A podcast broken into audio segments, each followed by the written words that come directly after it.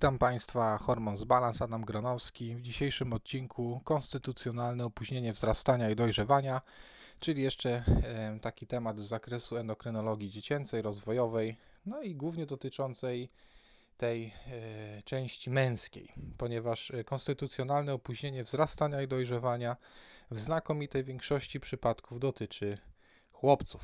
Dziewczynki o wiele rzadziej, najczęściej jeżeli e, mamy takie podejrzenie e, co do dziewczynki, no to wymaga to rzeczywiście e, przebadania takiej dziewczynki od A do Z w celu wykluczenia przyczyn organicznych opóźnionego dojrzewania płciowego i dopiero rozpoznaniem z wykluczenia w przypadku dziewczynki jest właśnie konstytucjonalne opóźnienie wzrastania i dojrzewania. Natomiast w przypadku chłopców sytuacja jest zgoła odmienna o 180 stopni Mianowicie tam najbardziej prawdopodobnym rozpoznaniem e, będzie właśnie KOWD, czyli konstytucjonalne opóźnienie wzrastania i dojrzewania, a dopiero ewentualnie wszystkie inne dodatkowe przyczyny e, organiczne e, w zdecydowanie mniejszym procencie mogą odpowiadać za opóźnione dojrzewanie płciowe.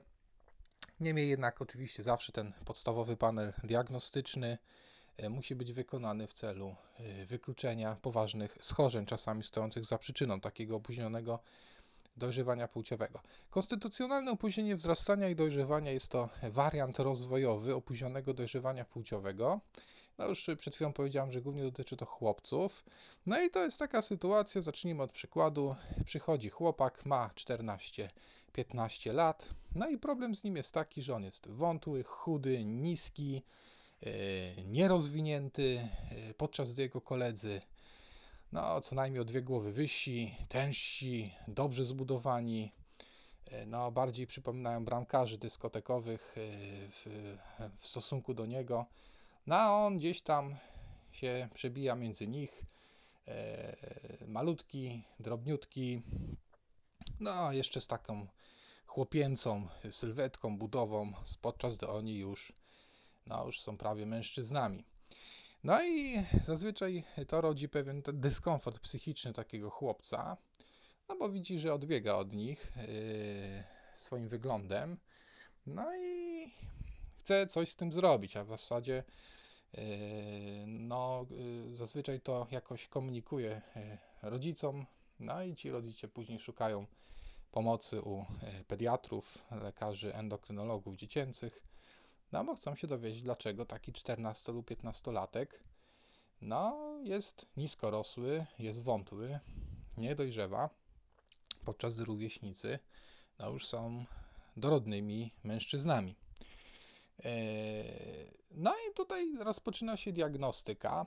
E, no i tak jak przychodzi taki chłopak, to na dzień dobry, jeżeli się go tam zbada, wypyta, czy jakieś są choroby przewlekłe, jeżeli nie zgłasza żadnych alarmujących objawów, chociażby objawów ze strony środkowego układu nerwowego, że coś tam, jakieś objawy neurologiczne się nam ujawniają albo okulistyczne. Jeżeli czegoś takiego nie ma, lub widzimy, że no, jednak jest to chłopak, który nie prezentuje swoją sylwetką żadnej endokrynopatii. Yy, przypomnę, że niskorosłość yy, uwarunkowana yy, zaburzeniami hormonalnymi najczęściej przebiega z otyłością. Czyli jeżeli mamy niedoczynność tarczycy, Y, na przykład hiperkortyzolemię, czyli zespół Cushinga, y, czy y, dajmy na to niedobór hormonów wzrostu, no to najczęściej tam te dzieci są niskorosłe i przy okazji otyłe. Natomiast tu jest sytuacja inna. To dziecko jest wątłe, drobne, no i przy okazji niskie. No i co się dowiemy? No musimy prześledzić tor wzrastania takiego dziecka. Otwieramy sobie książeczkę zdrowia dziecka. No i tam pediatra oczywiście skrupulatnie w ramach yy, badań yy, profilaktycznych w poradni dziecka zdrowego yy, oraz bilansów, dokonywanych bilansów zaznacza kropeczkami na siatkach centylowych wzrost i wagę, no i z tego nam wychodzi krzywa. No i ta krzywa nam mówi mniej więcej, jak to, ten, to, to wzrastanie przebiegało. I tutaj taka cecha charakterystyczna, która jest na dzień dobry dość uspokajająca, jest taka, że zazwyczaj to konstytucjonalne opóźnienie wzrastania i dojrzewania przebiega z torem wzrastania jednak nadążającym za danym kanałem centylowym. To znaczy się, on może być niski, może być trzeci, może być poniżej trzeciego, ale te kanały w miarę no, bycia coraz starszym też się podnoszą nam te krzywe. No i ten człowieczek nam podąża tym swoim kanałem, podąża cały czas, więc to tempo wzrastania jednak utrzymuje prawidłowo. To jest bardzo ważna informacja, że mamy tempo wzrastania prawidłowe. Natomiast on jest niskorosły, ponieważ porusza się po niskim kanale centylowym. No i to wygląda w ten sposób, że na samym początku takiego niemowlaka nic to nie zwiastuje, że on akurat będzie taki. E, najczęściej może i nawet się e, urodzić gdzieś z wyższą masą urodzeniową i wzrostem, ba, nawet może gdzieś oscylować w górnych percentylach i urodzić się na przykład jako hipertrofik, ale potem sukcesywnie w ciągu najbliższych 2-3 lat stabilizuje e, ten swój kanał centylowy, wzrostowy i wagowy, po którym będzie się poruszał. No i tak no, na początku może to wyglądać dość dramatycznie, bo, wszystki, bo w szybkim czasie po prostu spada y, na siatce centylowej w dynamicznym tempie, na przykład z górnego percentyla zupełnie na dolny, ale potem się na nim zatrzymuje i sobie wędruje. Najczęściej to jest wędrówka w okolicy trzeciego centyla, centyla albo tuż po, pod, jeżeli chodzi o yy, wzrost. No, z wagą raczej też to są niskie centyle, choć mogą być trochę wyższe niż trzeci.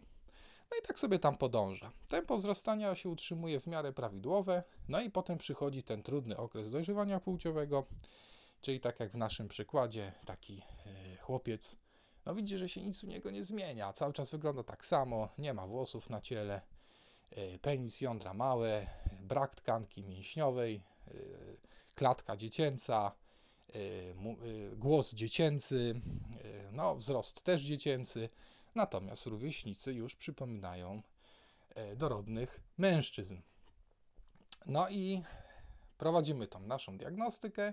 No i co nam się okazuje? Najczęściej taki chłopiec jest na wczesnych etapach dojrzewania płciowego albo w ogóle jej nie rozpoczął, ponieważ tam istotą tego konstytucjonalnego opóźnienia wzrastania i dojrzewania jest to, że wiek biologiczny tego dziecka jest przesunięty w czasie. To znaczy się on nie jest zgodny w ogóle z metrykalnym to dziecko jest starsze metrykalnie, natomiast wiek biologiczny, czyli ten faktyczny wiek, jest przesunięty czasami na to kilka lat i za tym idzie po prostu wszystko. To znaczy, w fizjologii człowieka proces y, rozpoczęcia dojrzewania płciowego u chłopców rozpoczyna się przy wieku, tak, przy wieku kostnym, y, tak zwanym wieku kostnym, około 12-13 roku życia. Czyli jeżeli człowiek prze, przejdzie przez tą barierę, to najczęściej inicjuje się u chłopców wówczas dojrzewanie płciowe. Natomiast to jest taka sytuacja, kiedy ten wiek kostny, który odpowiada wiekowi biologicznemu, pokrywa nam się z wiekiem metrykalnym. Natomiast tutaj w tym wariancie COVD jest sytuacja inna. Ta metryka nam wyprzedza wiek y, biologiczny, on jest cofnięty, no więc wszystko dopiero przed nami. Tak na dobrą sprawę to wygląda w ten sposób, że ci koledzy już są dobrze rozwinięci i zbudowani, ale w którymś momencie kończy się to i zostają już jako dorośli na tym samym poziomie. Natomiast dziecko y, z kowdem wygląda w ten sposób, że on rozpoczyna to swoje dojrzewanie płciowe później. Ten skok pokwitaniowy, wzrostowy też przychodzi w związku z tym później, jest przesunięty w czasie, też oczywiście mężnieje, wszystko się dokonuje normalnie, no ale ten proces trwa o wiele dłużej. Koledzy już zakończyli koło 15-16 roku życia, a u niego to cały czas trwa, nawet 17-18. No i może być taka sytuacja, że jako 19-latek, dajmy na to, zakończył e, to swoje dojrzewanie płciowe, będąc mężczyzną jeszcze bardziej e, zbudowanym i wyższym niż rówieśnicy, bo tam cały czas ten wzrost Y, u niego postępował, ponieważ ekspozycja płytki wzrostowej przy nasadach kostnych na hormon wzrostu naturalnym była o wiele dłuższa niż u tych chłopców, którzy szybciej zaczęli dojrzewać, no i po prostu też szybciej skończyli, ponieważ hormony płciowe spowodowały zarośnięcie przy nasad kostnych. Tutaj one były cały czas otwarte, w związku z czym ten wzrost można uzyskać o wiele wyższy. Choć akurat najczęściej niestety tak aż y, fajnie to nie wygląda, czyli nie ma pełnej nagrody w postaci tego, że na początku się cierpiało, a potem się ładnie człowiek odbił jeszcze z nawiązką. No niestety w, tych, w tym kowdach jest często tak, że nie ma takiego dynamicznego tego pokwitaniowego skoku wzrostowego. On jest bardzo wypłaszczony. E, czyli chodzi mi o to, że ta amplituda, ten przyrost w centymetrach w krótkim czasie nie jest aż tak dynamiczny, jest raczej spłycony, jest, jest niewielki. Także takie dziecko z kowdem, no owszem, też ma skok pokwitaniowy, jest nawet i relatywnie wyższe niż rówieśnicy, ale w związku z tym, że nie, była, nie, był, nie było tego skoku pokwitaniowego, wzrostowego o tak dużej amplitudzie, w związku z czym ten wzrost też nie jest aż tak znowu wyższy niż e, koledzy, choć zdarzają się oczywiście wyjątki e, od reguły. No, skoro już wiemy, że wiek biologiczny jest przesunięty, w związku z tym i dojrzewanie płciowe, i skok pokwitaniowy wzrostowy jest też przesunięty, e, no to jeżeli mamy metrykę nam y, troszeczkę oddaloną, no to jeszcze musimy na etapie diagnostycznym ustalić, e, no, czy wiek kostny odpowiadający wiekowi e,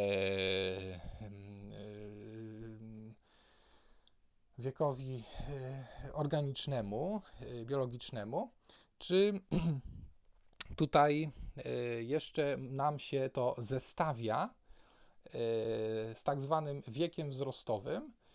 No, wiek wzrostowy oznacza na ile to dziecko jest przesunięte w czasie w stosunku do 50 centyla, jeżeli chodzi o wzrost w populacji. Najczęściej ten wiek kostny mniej więcej nam z tym wiekiem wzrostowym e, na siatce centylowej e, nam się ładnie pokrywa. Co więcej, pokrywa nam się często z stężeniem czynnika e, IGF-1, który tutaj jest takim wyznacznikiem pracy osi somatotropinowej, czyli działania hormonów wzrostu, ponieważ te, to stężenie IGF-1 też odpowiada mniej więcej temu e, wiekowi biologicznemu, a nie metrykalnemu, jest niższe po prostu. E, ono dopiero później się rozstaje się wyższe w momencie, kiedy ten organizm zaczyna dojrzewać. Więc już wiemy, że jeżeli mamy przesunięcie w czasie, we fazie tych naszego zegara biologicznego, no to już jesteśmy spokojni, no ale no musimy jakoś tutaj tego chłopca podbudować psychicznie. No i y, najczęściej tu jest taka sytuacja, że jeżeli byśmy podeszli do tego konwencjonalnie, no to w zasadzie yy, pediatrzy mówią, no musisz czekać chłopie, będziemy obserwować, będziemy badać postęp dojrzewania płciowego w skali Tannera, będziemy mierzyć wzrost, ważyć, no i podgonisz. Natomiast, no, jednak y, współczesny świat jest tak skonstruowany, że no, coś się więcej wymaga od tego działania lekarskiego, no, żeby ten chłopiec tam dorównał do reszty, żeby nie odstawał.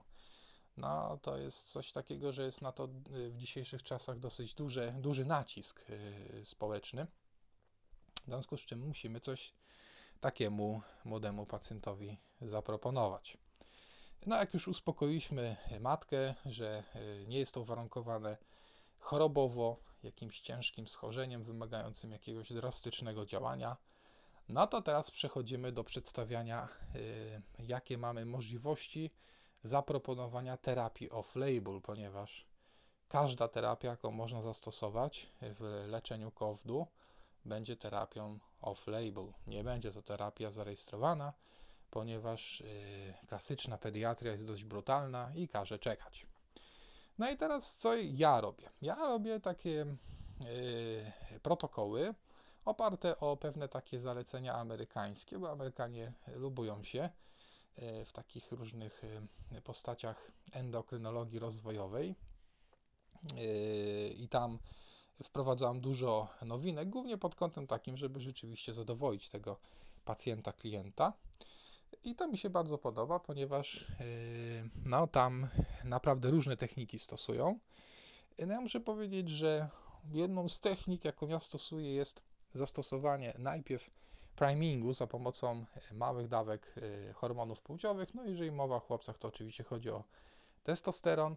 No i tutaj też są różne protokoły, niektóre wykorzystują testosteron domięśniowy podawany w odpowiedniej dawce w odpowiednim czasie w celu uwrażliwienia układu podzgórzowo-przysadkowego, żeby ten gonostat zaczął e, się uruchomił, zaczął produkować gonadotropiny, zaczął produkować hormony płciowe z jąder, no i tym samym przyspieszył nam uwrażliwienie tkanek na hormon wzrostu, no i spowodował i dojrzewanie płciowe, i skok pokwitaniowy. Więc albo priming za pomocą testosteronu domięśniowego, ale też ja sobie bardzo cenię e, taki szczególny rodzaj testosteronu doustnego, który ma tą przewagę e, nad domięśniowym, przynajmniej w tej populacji dziecięcej, że nie jest to duże stężenie testosteronu, w związku z czym no, tego małego człowieczka od razu nie eksponuje się na dość duże dawki tego testosteronu, jak dla niego jeszcze na tym etapie rozwojowym.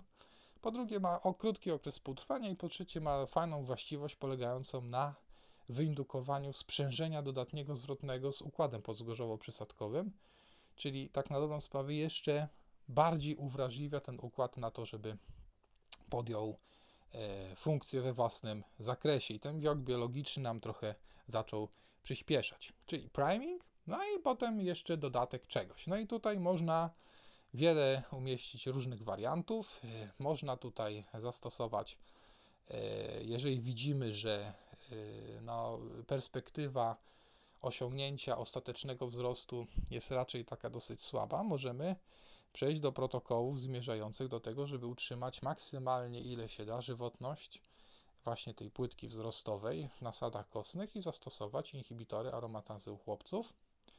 No i wtedy powolutku co prawda z obniżonym tempem wzrastania, ale ciułać z kolejnymi centymetrami, nawet i pozwolić sobie na najbliższe kilka lat na to, żeby po prostu tam uzbierać tych centymetrów na tyle, żeby nawet osiągnąć yy, przewidywany ostateczny yy, wzrost. Yy, no i ostatecznie zakończyć to uzyskiwanie swojego wzrostu na wyższym, z wyższym wzrostem niż ten prognozowanym, niż ten, pro, pro, który był w, w, prognozach. Także jest taka możliwość, to jest takie oszukiwanie natury, ale no, współczesna medycyna może tego dokonać. No i muszę powiedzieć, że moje doświadczenia są e, pozytywne. No rzeczywiście e, odpowiedzi u niektórych pacjentów no, no nie ma, tak? No jak każdej terapii. U niektórych jest spektakularna odpowiedź, idzie po prostu jak na papierze, od A do Z. U niektórych pacjentów niestety nie idzie. No i jak to w życiu bywa, najczęściej tam, gdzie najbardziej jest to potrzebne, żeby to szło, no to tam akurat y, jest bardzo duży opór materii. Natomiast tam, gdzie y, no, chce się tylko troszeczkę pewne rzeczy podrasować, no to tam idzie po prostu jak z bicza. E, no i podam taki przykład terapii, która nie idzie ewidentnie do dnia dzisiejszego, mianowicie to jest takiego chłopca, który w wieku dziecięcym przeszedł białaczkę limfoblastyczną, e, leczoną e, przeszczepieniem szpiku kostnego. No i jak wiadomo, przeszczepienie szpiku kostnego wiąże ze sobą różne późne powikłania.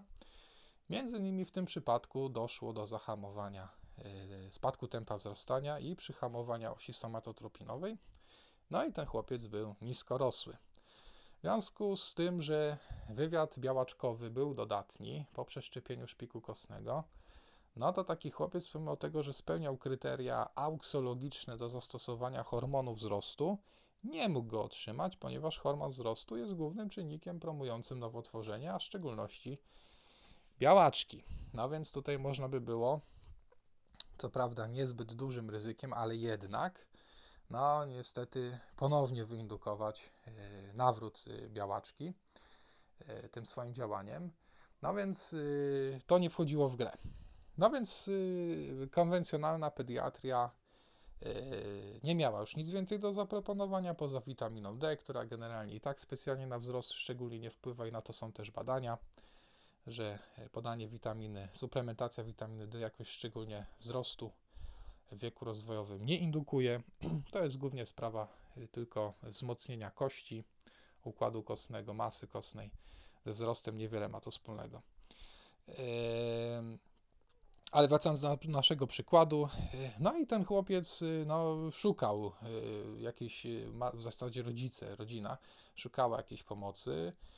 No, nikt poza oficjalny protokół z ramienia NFZ-u raczej wychodzić nie będzie. No więc tutaj akurat natrafili na tą moją propozycję polegającą na ingerencji właśnie w tą płytkę wzrostową, żeby utrzymać żywotność tej płytki ile się da a że to nie odbywa się za pomocą hormonu wzrostu, w żaden sposób tam ryzyka nowotworzenia dodatkowego z tej terapii nie ma, więc rozpoczęliśmy najpierw priming małymi dawkami e, testosteronu, potem włączyłem te inhibitory aromatazy, no i czekaliśmy na efekt, który niestety przychodził, ale przychodził on bardzo słaby. Odpowiedź była bardzo słabo uzyskiwane centymetry e, relatywnie w stosunku do opóźnienia wieku kostnego u tego chłopca nie były zadowalające. Te proporcje no, układały się tak neutralnie w zasadzie, czyli nie uzyskiwało się żadnej wartości dodanej takiej namacalnej, tak? No bo taki chłopiec tam 1-2 cm czy 3 rocznie e, urośnie, no ale równie dobrze mógłby urosnąć i bez tej terapii. No więc musi być jakiś taki parametr, który ocenia skuteczność danego działania. No i tutaj tym parametrem właśnie był e, stosunek przyrostu wzrostu do przyrostu wieku kostnego. No i te stosunki nie układały się zbyt dobrze. Były takie, te licznik i mianownik tej proporcji był prawie że zrównany. E, no więc ta terapia była niesatysfakcjonująca. No i doszedłem w końcu do wniosku, że inhibitory aromatazy jako główne działanie e, swoje takie niepożądane, niepożądane powodują czasowy, e, czasowe obniżenie masy kostnej. W związku z czym stwierdziłem, że skoro i tak nie jesteśmy w stanie uzyskać zadowalających centymetrów, no to nie będziemy jeszcze dodatkowo osłabiać kośćca, który i tak już jest przez tą chorobę przebytą w dzieciństwie osłabiony i z tej terapii zrezygnowaliśmy. A szkoda, bo to był taki pacjent, który, jeżeli by na to leczenie dobrze odpowiedział, no to byłby to spektakularny sukces. No ale zdarzają się sytuacje inne, gdzie już nie mamy tych obciążeń e, poważnymi schorzeniami, no i właśnie możemy tutaj e, troszeczkę takiego chłopca wypromować i wzrostem, i budową e, ciała, muskulaturą, właśnie w takim protokole. No oczywiście to nie jest jedyny protokół, można jeszcze zastosować priming w oparciu o taki testosteron lub inny. Możemy dodać te inhibitory, nie musimy. Możemy wreszcie zrobić kompozycję w oparciu o hormon wzrostu, choć akurat e, ja nie jestem specjalnie zwolennikiem stosowania hormonu wzrostu poza oficjalnym protokołem, ponieważ jest już wiadomo, że jeżeli się podaje hormon wzrostu w cudzysłowie na tak zwaną na siłę, czyli e, poza przyjętymi jednostkami chorobowymi, w których ten hormon wzrostu rzeczywiście się sprawdza i ryzyko potencjalne nowotworzenia jest tam e, prawie że równe populacyjnemu. Mówię to o takich przypadkach po prostu niskorosłości idiopatycznej, e, czyli takiej o nieustalonej do końca przyczynie, no to tutaj zazwyczaj po pierwsze efekty lecznicze terapii substytucyjnej hormonem wzrostu są po pierwsze gorsze niż w przypadku tych schorzeń, które się normalnie z tytułu NFZ-u kwalifikują. Po drugie, jest większa ekspozycja na działania niepożądane tej terapii hormonem wzrostu. No więc raczej staram się ograniczać go do wskazań takich, jeżeli już mam zastosować poza wskazaniami takimi NFZ-owymi, e, do naprawdę takich przypadków, no, gdzie ta, ten, ten, to cofnięcie się wieku biologicznego w stosunku do metrykalnego jest naprawdę bardzo duże. No i tam jest bardzo dużo do nadrobienia. E, no i nawet jeżeli tam by się tą terapię skomponowało bez hormonów wzrostu i najlepiej zestawiło, jeszcze by była najlepsza odpowiedź, to i tak by się nie dobiło nawet do, do zakładanego poziomu, w związku z czym wszystkie ręce na pokład i co się da, to wówczas można spróbować zastosować także hormon wzrostu, ale mówię, to odbywa się o wiele rzadziej. ponieważ jednak hormon wzrostu niesie za sobą pewne niedogodności, e, o których co niegdzie e, na różnych konferencjach pediatrycznych albo w różnych opisach, badaniach klinicznych, no jednak ten temat ciągle nawraca, że zastosowanie tego hormonu wzrostu poza wskazaniami, no jednak niesie ze sobą jakieś tam e, ryzyko, które no jest takim ryzykiem trochę bym powiedział alarmowym, więc jeżeli nie ma takiej bezwzględnej konieczności, no to należy, uważam się jednak mimo wszystko ograniczyć do typowych wskazań jednostek chorobowych, w których tam rzeczywiście świetnie się ten hormon wzrostu odnajduje. Tylko przypomnę, że to są jednostki chorobowe, no oczywiście y, pierwszą taką, y, bym powiedział, flagową jednostką jest somatotropinowa niedoczynność przysadki, czyli po prostu niedobór hormonu wzrostu. E, drugą jednostką chorobową jest e, zespół Turnera. Tutaj też hormon wzrostu się e, dość dobrze sprawdza. No, idea hormonów wzrostu już jest trochę inna, bo tu już chodzi o dawki metaboliczne już w zespole Willy-Prader. No i ostatnia jednostka, to już pozaendokrynologiczna, to jest przewlekła niewydolność nerek. E, no i ostatnio od kilku lat funkcjonuje jeszcze w przebiegu SGA, czyli za mały w stosunku do wieku płodowego. No i tutaj już jest coraz więcej nieścisłości, coraz więcej znaków zapytań. To wskazanie do zastosowania hormonu wzrostu. No ale to jest jeszcze e, zbyt krótki okres czasu, zbyt świeża sprawa, przynajmniej na polskim gruncie, żeby ocenić faktycznie relatywne korzyści w stosunku do ryzyka w przypadku zastosowania hormonu wzrostu w tej jednostce chorobowej. Niemniej jednak no, się już go tam stosuje. Doświadczenia w USA są o wiele bogatsze, ale stamtąd też napływają yy, różne dane, które no, tam no, stawiają yy, różne znaki zapytania w kontekście akurat tego wskazania, no i bezpieczeństwa tej terapii. No ale to nie o tym w tym odcinku, mówimy o COVID-zie. Zdarza się, że zdarzy, tak jak powiedziałem, o wiele rzadziej, ale zdarza się jednak też u dziewczynek. No i tu jest sprawa trochę trudniejsza, ponieważ u dziewczynek jednak yy, priming mogę zastosować e, w oparciu o małe dawki estrogenów, tak jak u chłopców testosteronu. No jest to trochę trudniejsze, ponieważ no, dziewczyny, kobiety są niestety bardziej skomplikowane, no i w endokrynologii również. A to oznacza, że już nie mogę zrobić czegoś takiego, że podam na przykład estrogen do ustnie, u takiej dziewczyny, bo on zwyczajnie w świecie nie będzie wywierał korzystnego działania. Yy, w jakiś sensacyjny sposób estrogen podany do ustnie wcale nie uwrażliwia układu podzgórzowo-przysadkowego, yy, ani też tkanek efektorowych na hormon wzrostu, wręcz przeciwnie, działa odwrotnie. Natomiast podany już w drodze pareenteralnej, czyli w postaci przykład plastra, działa dokładnie odwrotnie, więc no, musiałbym dać jakiś plaster. Z kolei nie mogę dać cały plaster, bo to są dawki dla dorosłej kobiety. A tam estrogen, stężenie, jakie się chce osiągnąć tego estrogenu we krwi, ma być o wiele niższe. To jest takie stężenie, przy którym jest największe uwrażliwienie tkanek na hormon wzrostu. To są niskie stężenia estrogenów i zazwyczaj odpowiadają wczesnym etapom dożywania płciowego w skali Tannera, więc musimy ten plaster sobie ciąć. To już jest taka sztuka lekarska. Niemniej jednak moje doświadczenia też już są trochę bogatsze w tym zakresie, e, tak żeby spróbować e, dawkowo odwzorować e, to stężenie estrogenów pożądane dla potencjalizacji wzrostu takiej dziewczyny. To jest pierwsza sprawa, czyli priming hormonami płciowymi, estrogenami. Oczywiście no, w miarę jak yy, to są dawki estrogenów, które y, uwrażliwiają głównie na hormon wzrostu tkanki, natomiast no, jeszcze to są za małe dawki, żeby spowodowały tutaj yy, przebudowę układu płciowego, czyli yy, no, zmianę proporcji macicy na dorosłą z pojawieniem się wzrostem endometrium, piersi i tak dalej, to, to są za małe dawki, więc takich y, rzeczy tam się y, nie obserwuje.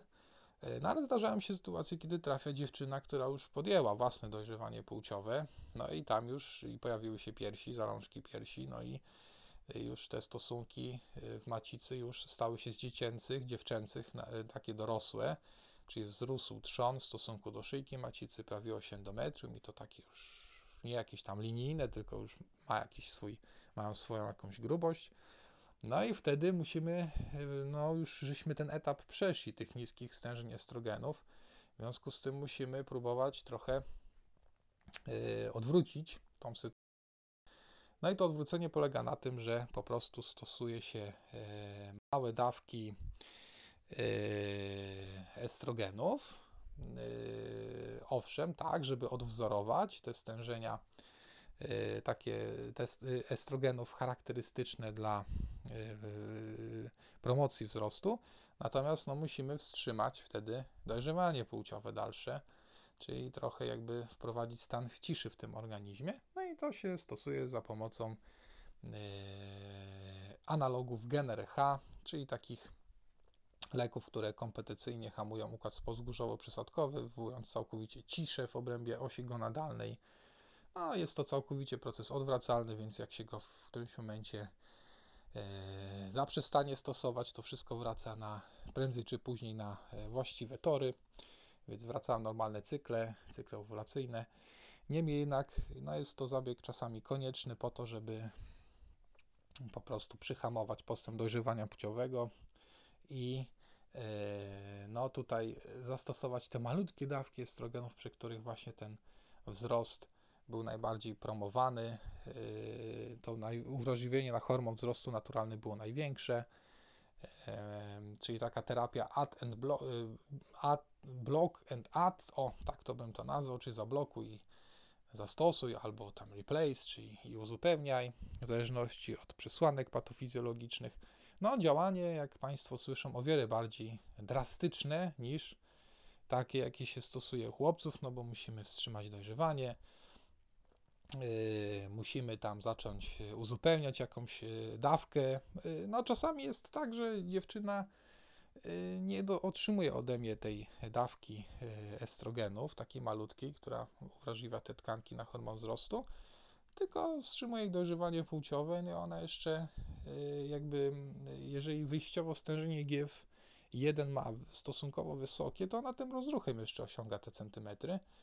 No i y, czasami jest w którymś momencie konieczność jednak y, dołożenia w sposób czynny, żeby ten wzrost promować jeszcze tych małych dawek estrogenów, ale zdarzają się takie przypadki, że tylko samo wstrzymanie dojrzewania na tyle jeszcze tam utrzymuje ten ten, y, te, te, to tempo wzrastania, y, no, że ono tam sobie idzie, idzie, idzie. Te stężenia IGF-1 pod wpływem y, tego analogu w żaden sposób się nie obniżają, a czasami potrafią. No i w związku z czym tam cały czas ta dziewczyna uzyskuje centymetry. No i jeżeli mniej więcej dojdzie nam z tym wzrostem do prognozowanego wzrostu, możemy wtedy ten analog zabrać i odblokować wszystkie, dokończyć to dojrzewanie płciowe w sposób naturalny. E, więc tutaj też różne konfiguracje się piszą. Czasami musi być to konfiguracja z przyhamowaniem dojrzewania i wprowadzenia czynnika właśnie e, aktywnego, czyli tych małych dawek estrogenów. No nie inhibitory aromatazy. I teraz dlaczego? No bo to by było najprościej, tak jak u chłopaków. Da się jedną tabletkę i po sprawie. U dziewczynek tak niestety nie można postąpić ze względów chociażby e, trochę mm, no, chociażby etycznych, dlatego że tu jest taka sprawa, że u chłopców y, te inhibitory aromatazy przyhamowują y, czasowo y, masę, masę kostną, ona tam no, nie osiąga swojego szczytu przez pewien czas ich stosowania, ale potem, jeżeli w odpowiednim czasie, w odpowiednim wieku się je od, odstawi, no u chłopców to jest wiek około 18-19 roku życia. Wtedy chłopcy budują swoją szczytową masę kostną, więc jeżeli wcześniej się odstawi te inhibitory, no to tutaj badania kliniczne mówią, że tą masę kostną szczytową ci chłopcy w pełni odbudowują, więc to się bez konsekwencji odbywa. A teraz u dziewczynek jest inaczej. Jeżeli by zastosować tą terapię, to oczywiście efekt biologiczny uzyska się ten sam, tylko jest jedna rzecz. Dziewczyny szybciej rozpoczynają dojrzewanie płciowe i szybciej je kończą i przez to są niższe od mężczyzn. E, a to oznacza, że też szczytowa masa kostna e, osiągana jest u nich dużo wcześniej. No i niestety ten okres właśnie rozpoczęcia i zakończenia e, jest stosunkowo krótki. U chłopców jest on rozciągnięty w czasie, u dziewczyn jest krótki. No i teraz to jest na tyle krótki okres, że no, y, tutaj, żeby osiągnąć ten swój zakładany efekt, no potrzeba na to trochę czasu. No, u dziewczyn tego czasu nie ma za bardzo, więc ta terapia inhibitorami aromatazy często musiałaby zahaczać o, yy, o już taki wiek, w którym one już tą masę szczytową yy, biologicznie już by uzyskały, no i przejść ten punkt yy, zaporowy. A to by oznaczało, że jeżeli za późno by się u nich odstawiło te inhibitory aromatazy, no to one owszem tą masę kostną by szczytową zbudowały, ale ona już relatywnie byłaby wyjściowo niższa, niż by to się wszystko odbywało naturalnie. No i właśnie u dziewczyn jest to przesunięcie na 16, mniej więcej 17 rok życia, 15, yy, więc jest to o wiele wcześniej niż u chłopców. No i też o tym badania mówią, że jeżeli yy, leczenie inhibitorami aromatazy yy, zakończy się przed tym takim właśnie statystycznym wiekiem budowy tej szczytowej masy kostnej, to się odbywa to później bez żadnych konsekwencji. Natomiast jeżeli ten wiek, no się omi, ten moment się e, już ominie, e, no to wtedy owszem, tą masę kostną można odbudować, ale niestety już będzie ona wyjściowo niższa niż by to było w sposób naturalny. No i u kobiety jeszcze dochodzi taka kwestia, że taka kobieta po zakończeniu rozrodu, jak wejdziesz w okres okołomenopauzalny, to zacznie tracić tą masę kostną, czyli za kolejne 30 yy, lat swojego życia. No i teraz, jeżeli wejdzie w ten okres okołomenopauzalny z wyższą masą kostną, no to, że tak powiem, ubytek tej masy kostnej opóźni w czasie możliwość złamania, złamań kości osteoporotycznych. Natomiast jeżeli wejdzie z niższą masą kostną, poprzez ingerencję, która, która się odbyła za pomocą różnych ingerencji właśnie w tym okresie nastoletnim, no to mogą być właśnie chociażby tutaj te inhibitory aromatazy, ale też dosyć wdzięcznym przykładem jest anoreksja, która skutkuje dokładnie tym samym. E, później w okresie okołonopozalnym albo jakieś diety, które tam dziewczyny sobie narzucają, diety zero kalorii, a to później swoje piętno odciska właśnie na masie kostnej, no i one startują później e, w tym wieku okołomenopauzalnym z o wiele niższą masą kostną, bo nie zdołały jej odpowiednio zbudować, no i wtedy te złamania osteoporotyczne po prostu przychodzą o wiele wcześniej. Także u dziewczyn ta terapia inhibitorami, choć potencjalnie możliwa i też była stosowana w badaniach klinicznych, przynajmniej niektórych, to jednak z punktu patofizjologicznego, nawet jako terapia off-label, nie ma specjalnie swojego umocowania, jeżeli chodzi o dziewczynki. Natomiast no, tutaj działanie często musi być o wiele bardziej drastyczne, żeby osiągnąć ten sam efekt, jaki można uzyskać u chłopców. To wynika z patofizjologii i fizjologii e, rozwojowej poszczególnych płci. No i teraz ostatnia sprawa jeszcze jest taka, co możemy ewentualnie jeszcze wykorzystać w tej terapii. Ja muszę powiedzieć, że jeszcze tutaj czasami u tych dziewczyn e, lub u chłopców mi się też e, zdarzyło, e, można wykorzystać taki e, androgen, jedyny w swoim rodzaju, ponieważ oprócz tego, że wykazuje działanie androgenne, to jednak ma ogromny potencjał wzrostowy. Wpływa bezpośrednio na płytkę wzrostową, e, e, generując wzrost tej płytki wzrostowej jest to oksandrolon. No i doświadczenia z tym oksandrolonem głównie dotyczą e, zespołu Turnera, gdzie e, przez pewien w badaniach klinicznych przez pewien czas tam on był stosowany jako leczenie uzupełniające.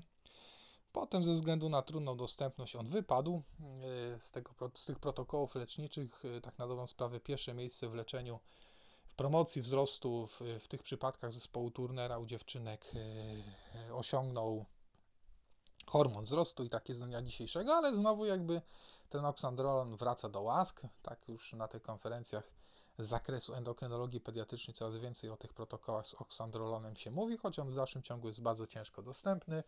Poza tym trzeba go stosować w małych dawkach, to nie są dawki takie, jakie się wykorzystuje na siłowniach, bo tam też oczywiście on sobie gdzieś krąży yy, jako tam dodatek do koktajli yy, sterydowych to są o wiele mniejsze dawki, no ale już y, powolutku Nowe badania mówią, że bardzo dużo wnosi taki oksandrolon do sprawy, mianowicie można ten wzrost y, ostateczny osiągnąć, nawet wyższy niż wynika to z potencjału genetycznego, więc też można tą naturę trochę oszukać. Ja muszę powiedzieć, że oksandrolon zdarza mi się stosować jako terapię off-label, yy, poza zespołem Turnera. No i w niektórych przypadkach nawet całkiem dobrze się to sprawdza. Co więcej, no zawsze istnieje pewne no tutaj takie potencjalne ryzyko, że no taki oksandrolon u dziewczyn, no to może jakaś androgenizacja nastąpić, włosy ciemne się pojawią, trądzik, przerosłe chtaczki, ale takie rzeczy najczęściej przy tych zalecanych małych dawkach się nie dzieją. Ta terapia jest dosyć dobrze tolerowana. No a swoje wskaźniki auksologiczne, chociażby to tempo wzrastania, wzrost,